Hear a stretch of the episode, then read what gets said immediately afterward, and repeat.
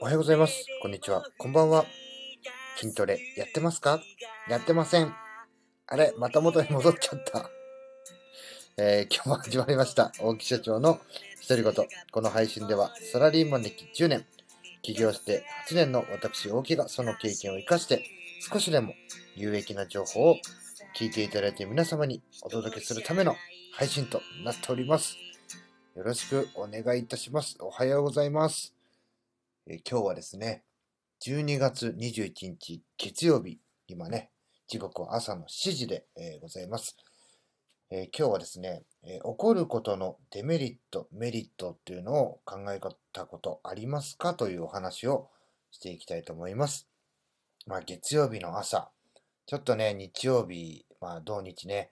ゆっくり休めなくて、なんかもやもやしたままね、えー出社して、例えばね、部下が何かね、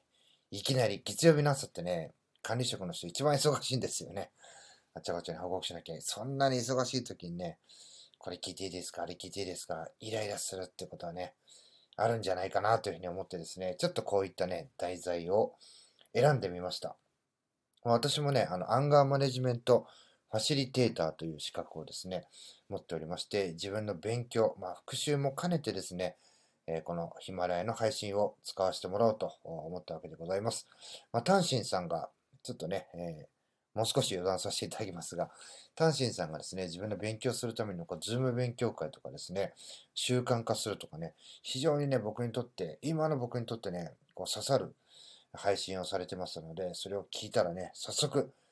あの実践していこうということで、ちょっと形は違うんですが、やっていきたいなというふうに思います。まずね、起こることのデメリット、メリットっていうのをですね、僕はね、書き出して、えーたりしています。例えばデメリットだったら、自分の思い込みに支配される。相手を傷つけてしまう。相手の意見を無にしてしまう。まあ、メリットとしてはですね、集中力が増す。えー行動力が増す。原動力になる。何クソや、じゃあやってやるぞみたいな感じでね、原動力になる。そしてね、集中力と行動力が増していく。まあ、こんな風にしてね、考えたりしています。で、デメリットをね、もうちょっとね、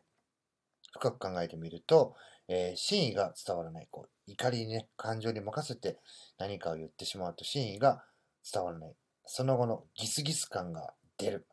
またね、意見が上がらなくなってくる。イノベーションが低下する。関係性が悪くなる。えーでね、じゃあこの怒る、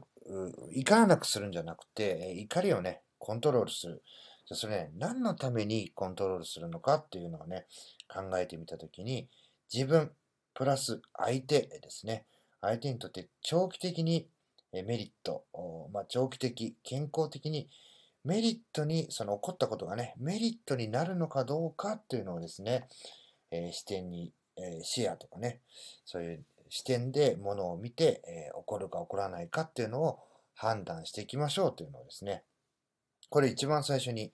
アンガーマネジメントファシリテーターの講習でやるんですね。で、これを考えたときにですね、まあ僕は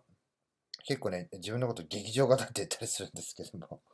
もう一気にね、まあ、特にあの寝てないとか疲れてるときですね、バーッとこう、一瞬にしてパチッとこう火がついてですね、バーッと言ってしまうので、やっぱ相手のことっていうのをね、考えてないんですよね。じゃあ、えー自分がね、本当こう怒りをね、怒りの発散をするとかね、